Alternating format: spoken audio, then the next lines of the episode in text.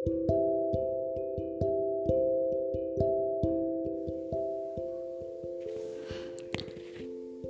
di podcast by Kerta Widiawati. Episode ini saya mau bahas tentang salah satu jenis uh, dari wine, uh, sparkling wine.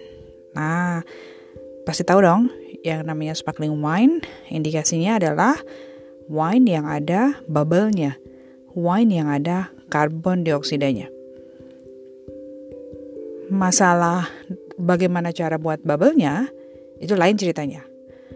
Yang penting yang namanya sparkling wine indikasinya ada karbon dioksidanya. Kunci dulu di situ ya. Sparkling wine ada karbon dioksidanya. Kenal champagne dong? Pasti kenal champagne. Pertanyaan berikutnya nih, apakah semua champagne pasti sparkling wine? Betul ya jawabannya. Semua champagne pasti sparkling wine. Walaupun uh, di daerah Champagne, nah Champagne itu adalah nama satu region di Prancis yang sangat terkenal dengan produksi champagne-nya. Walaupun di Champagne ada juga sih, nggak cuma memproduksi champagne aja, dia juga bikin white wine. Tapi uh, secara general, Champagne sangat terkenal sebagai wine region di Prancis yang menghasilkan a very good quality champagne. Nah, apakah semua champagne sparkling wine? Jawabannya iya. Apakah semua sparkling wine champagne? Hmm, enggak ya. Tidak semua sparkling wine kita bisa sebut champagne. Kenapa? Karena by law, nah diatur oleh undang-undang yang ada di uh, Prancis sana yang boleh menamakan dirinya champagne hanya yang diproduksi di daerah Champagne saja. Bukan cuma diproduksi, anggurnya ditanam di daerah Champagne, dibuatnya di Champagne, menggunakan hanya tiga jenis anggur, masalah komposisinya apa, terserah si produsernya, tapi hanya menggunakan tiga jenis anggur. Apa aja tuh? Chardonnay, Pinot Noir, Pinot Meunier. Tiga jenis anggur yang uh, by law uh, boleh digunakan di Champagne area. Artinya kalau bikin kalau sparkling wine, wine yang ada bubble-nya bukan dari champagne, kita sebutnya sparkling wine. Atau di beberapa uh, region mempunyai penyebutan yang berbeda-beda. Contohnya, masih di Prancis nih, tapi di luar dari champagne. Produknya wine yang ada bubble-nya. Disebutnya apa? Biasanya disebutnya kremang. Nah, ada di beberapa region menghasilkan sparkling wine tadi. Contohnya kremang de Loire, kremang di Alsace, artinya kremang dari Alsace atau kremang dari Loire. Nah, itu uh, salah satu uh, region uh, apa namanya? Ada juga sih kremang uh, Rhone dari Rhone area juga banyak menghasilkan uh, sparkling wine juga. Nah, di Prancis, di luar dari champagne disebutnya kremang. Yang paling general ya yang saya sebutin. Sekarang kalau di Spain, nah kalau di Spain yang namanya sparkling wine, wine yang ada bubble-nya, disebutnya cava. Jadi kalau tulisannya ada tulisan cava, udah pasti berarti dia sparkling wine.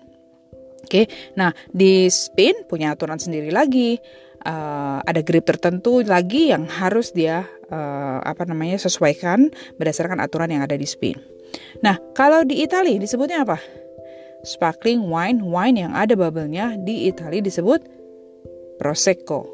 Barangnya sama, sama-sama sparkling wine, sama-sama ada karbon dioksidanya. Gitu ya, tapi penyebutannya berbeda-beda. Nah, sekarang kalau new world, kalau negara lain atau region lain nyebutnya apa? Ya disebutnya sparkling wine aja.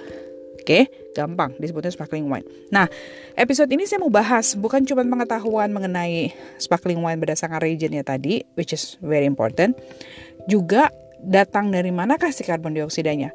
Di episode sebelumnya saya pernah bahas mengenai apa itu uh, apa namanya? Uh, proses pembuatan sparkling wine gimana cara bikinnya gitu ya. Jadi bisa cek di episode sebelumnya waktu itu saya ngobrol sama winemaker Indonesia Jeremy Pramana. Nah, uh, salah satunya yang dibuat adalah traditional method. Oke. Okay? Nah, proses pembuatan sparkling wine-nya menggunakan traditional method sudah sempat dibahas di episode sebelumnya. Tapi saya mau bahas lagi nih hari ini. Lebih spesifik tentang metode-metode apa sajakah yang digunakan untuk membuat uh, sparkling wine. Oke, okay, yang pertama tadi uh, traditional method atau kalau di Prancis disebutnya uh, uh, metode champenois. Oke. Okay? Kemudian ada transfer method yang kedua. Yang ketiga ada tank method. Yang ketiga ada eh yang keempat ada Asti method. Yang kelima ada carbonation. Jadi ada lima metode yang biasanya digunakan untuk pembuatan sparkling wine. Saya ulang ya. Traditional method, transfer method, tank method, asti method, and carbonation. Nah loh, bedanya apaan? Kalau traditional method, nanti detail seperti saya bilang, cek di episode sebelumnya. Traditional method, metode pembuatannya menggunakan uh, dua kali fermentasi. Jadi dilakukan fermentasi yang pertama. Setelah hasil fermentasi yang pertama jadi apa? Jadi wine ya. Jadi base wine. Setelah itu dilakukanlah traditional method. Apa yang dilakukan? Dilakukan fermentasi dua kali. Jadi bayangin, si wine yang udah jadi sebagai base wine ditaruh di botol. Setelah dari ditaruh di botol, dilakukanlah fermentasi yang kedua. Kalau sudah punya base wine, logikanya ya, kalau wine sudah selesai fermentasi, berarti wine-nya gimana? Sudah jadi wine dan rasanya pasti dry. Betul nggak? Karena sudah selesai fermentasinya. Nah, apa yang dilakukan? Setelah punya dry base wine, di kita harus melakukan fermentasi yang kedua di dalam botol. Yang diperlukan apa? Kita perlu melakukan fermentasi. Fermentasi yang kita perlukan apa? Rumusnya fermentasi. Masih ingat ya, di alcoholic fermentation ada di episode sebelumnya juga. Kita perlu sugar, kita perlu yeast untuk bisa kick off biar yeastnya bisa makan gula dan melakukan proses fermentasi dan bisa menghasilkan hasil dari fermentasi yaitu alkohol dan karbon dioksida. Artinya pada proses pembuatan uh, sparkling wine dengan traditional method ada dua kali fermentasi dan fermentasi yang kedua akan menghasilkan uh, karbon dioksida secara natural berdasarkan hasil dari fermentasi. Kebayang?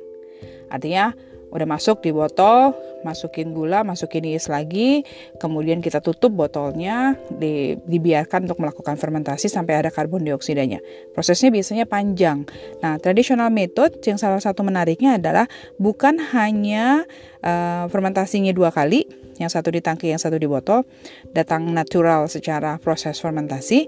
Yang berikutnya adalah uh, biasanya agingnya lumayan agak lama dikit. Setelah itu, hmm, di traditional method ada step berikutnya. Tadi setelah hasil fermentasi ada ampasnya ya. Setelah hasil fermentasi yeastnya mati membuat dia menjadi uh, sedimen sedimennya yang ada di dalam botol kita harus keluarkan. Karena kita nggak mau minum sparkling wine yang ada ampasnya dong. Pastinya begitu ya. Jadi apa yang dilakukan? Kita lakukan teknik berikutnya disebutnya riddling. Jadi bagaimana caranya botol yang tadinya tertidur secara uh, horizontal, kita harus bikin dia tegak lurus sampai dengan vertikal dengan lakukan perlahan-lahan dengan cara memutar bo, apa namanya pantat botol secara pelan-pelan untuk bisa mendorong si uh, apa namanya list yeast yang sudah mati kita sebut list mendorong dia pelan-pelan sampai ke mulut botol. Artinya pada saat posisi vertikal, mulut botol yang tertutup kapsul ya, tertutup capnya ada di bagian bawah terguling gitu ya miring ke bawah. Nah, apa yang dilakukan proses berikutnya? Setelah itu kita harus keluarkan kan? Setelah riddling, kita harus keluarkan. Habis kita kita keluarkan, mengeluarkannya gimana caranya? Kalau tadi posisinya udah terguling gitu ya, bagian capnya, bagian tutupnya ada di bawah, bagian bawah sudah dengan ampasnya. Hasil dari proses riddling tadi yang kita putar pantat botol untuk mendorong ampasnya sampai ke bawah. Setelah itu kita mesti keluarin. Kalau kita balik nyampur lagi dong, betul nggak? Jadi apa yang harus dilakukan? Kita bekukan mulut botolnya. Nah biasanya menggunakan alat, menggunakan uh, nitrogen cair gitu ya. Ada uh, ada ada ada apa namanya uh, device yang kita pakai gitu. Ada alat yang kita pakai untuk mendinginkan hanya mulut botolnya. Bukan wine yang dibekukan tapi mulut botolnya. Setelah mulut botolnya beku apa yang terjadi? Ampasnya tadi juga beku. Jadi pada saat si mulut botolnya botol itu kita balik gitu ya um, bagian tutupnya jadi di atas karena sudah beku dia yeastnya tadi tidak akan nyampur lagi dengan wine-nya sudah terpisah. Nah, baru dikeluarkan deh tuh si ampasnya. Bisa dikeluarin dong karena sudah beku ya. Dan prosesnya sangat cepat teman-teman. Kenapa cepat? Karena kita nggak mau kehilangan si karbon dioksidanya tadi. Artinya apa? Wine sudah di dalam botol, ada karbon dioksidanya terperangkap di dalam botol sendiri. Begitu dibuka pasti meledak atau muncrat lah ya isinya karena tekanan dari dalam botol. Nah, proses untuk mengeluarkan ampasnya disebutnya disgorge. Nah ya, dikeluarkan, disgorging. Uh, dibuka, keluarlah dia ampasnya terdorong oleh tekanan di dalam uh, botol wine-nya dari sparkling wine-nya tadi dari karbon dioksida yang ada di dalam botolnya terdorong keluar. Kalau dia muncrat keluar berarti dosisnya berkurang kan ya?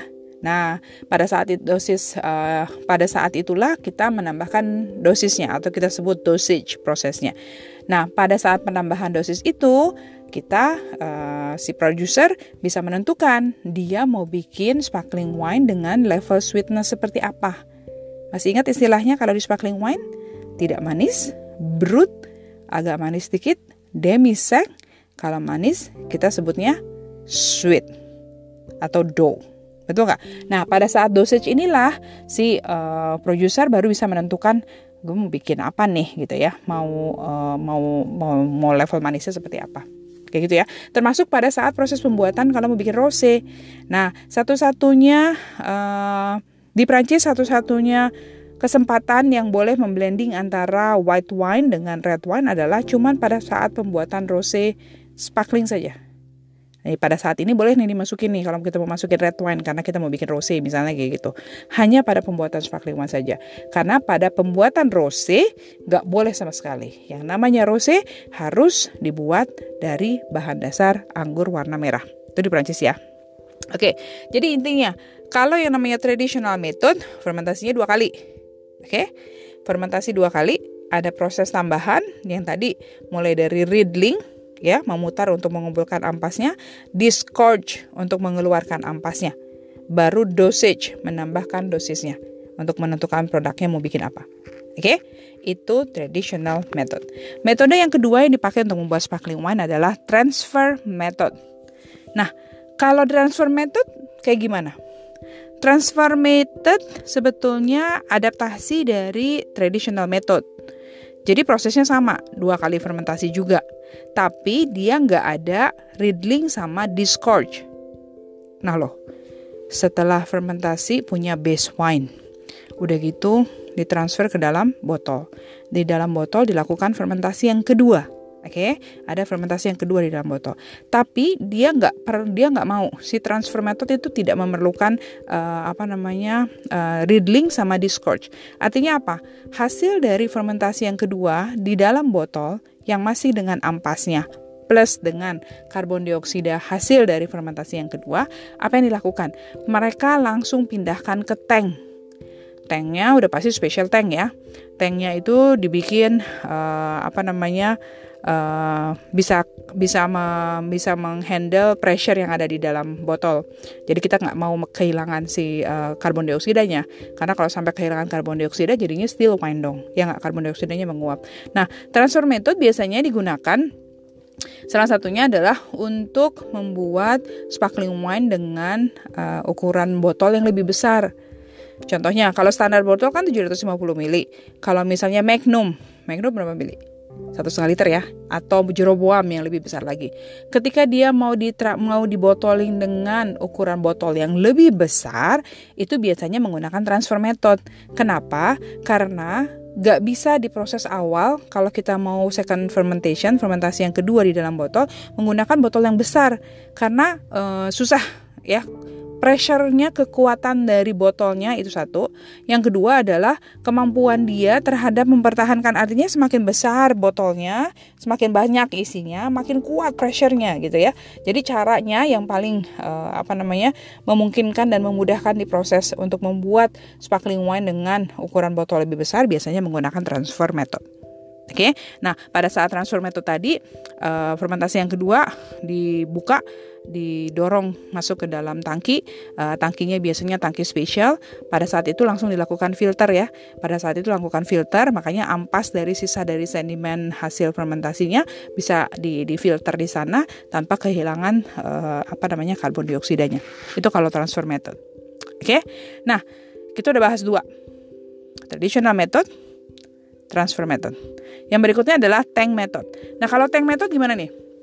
Kalau tank method fermentasinya cuman satu kali aja di dalam tangki. Jadi semua prosesnya dilakukan dalam satu tangki aja. Oke, tidak ada fermentasi dua kali. Biasanya dilakukan di dalam tangki, jadi bukan dipindahkan ke dalam botol. Kalau transfer method, traditional method, base wine masuk ke dalam botol. Kalau tank method nggak ada, semuanya dilakukan di dalam tangki saja. Tangkinya spesial ya, artinya apa? Dia punya uh, pressure, uh, tangki pressure bisa mempertahankan pressure yang ada di dalam uh, proses pembuatan fermentasinya tadi. Biasanya kalau tank method itu dibuat untuk wine yang mau mempertahankan uh, freshness of the fruity atau aromanya gitu ya. Karena tadi kalau dilakukan fermentasi dua kali artinya apa?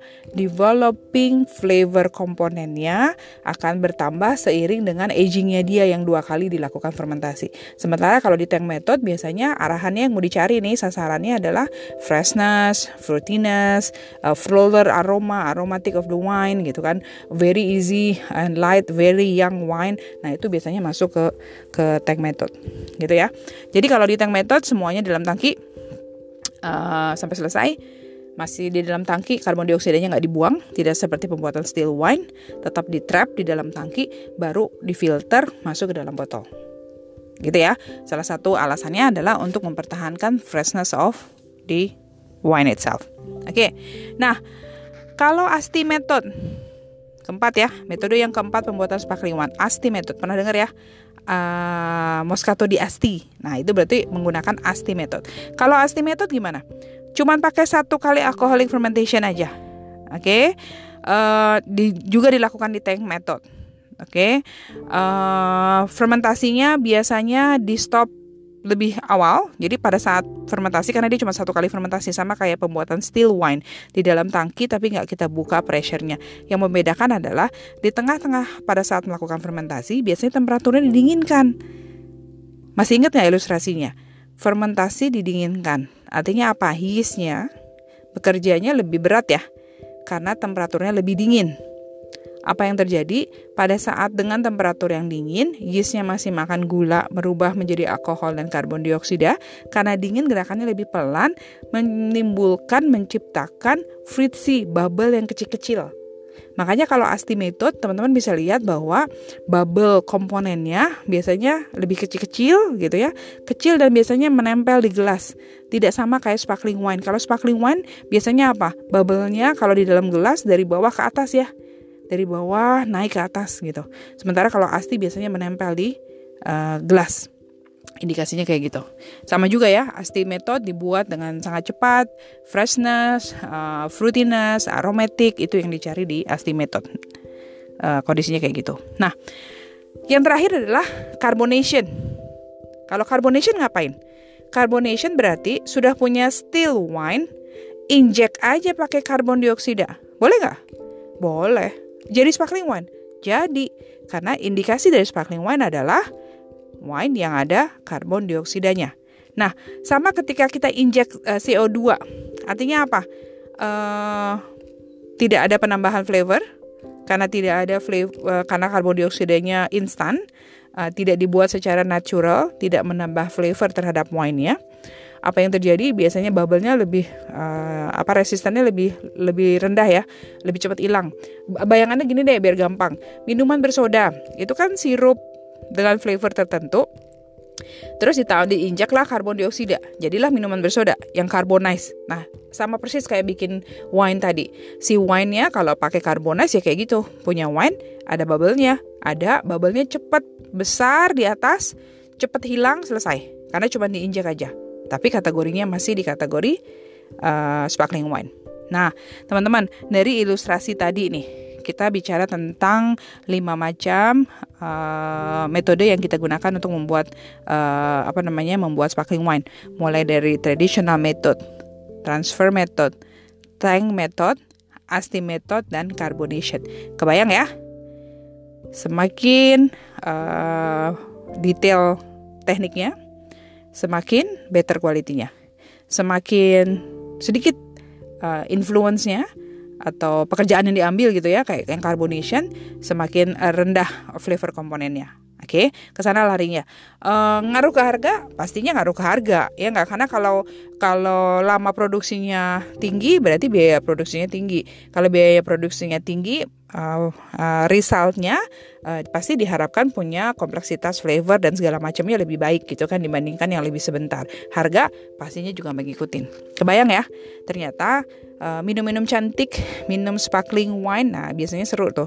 Uh, yang ada bubble-nya untuk celebration uh, ternyata uh, di proses pembuatan wine secara detail uh, menarik juga untuk dibicarakan. Oke, okay, banyak banget informasinya mudah-mudahan gak bingung ya teman-teman ya. Masih di Wine Talk by Kerta Widiawati. Uh, episode ini membahas tentang sparkling wine. Sampai ketemu di episode berikutnya untuk bicara tentang hal lain mengenai wine. Bye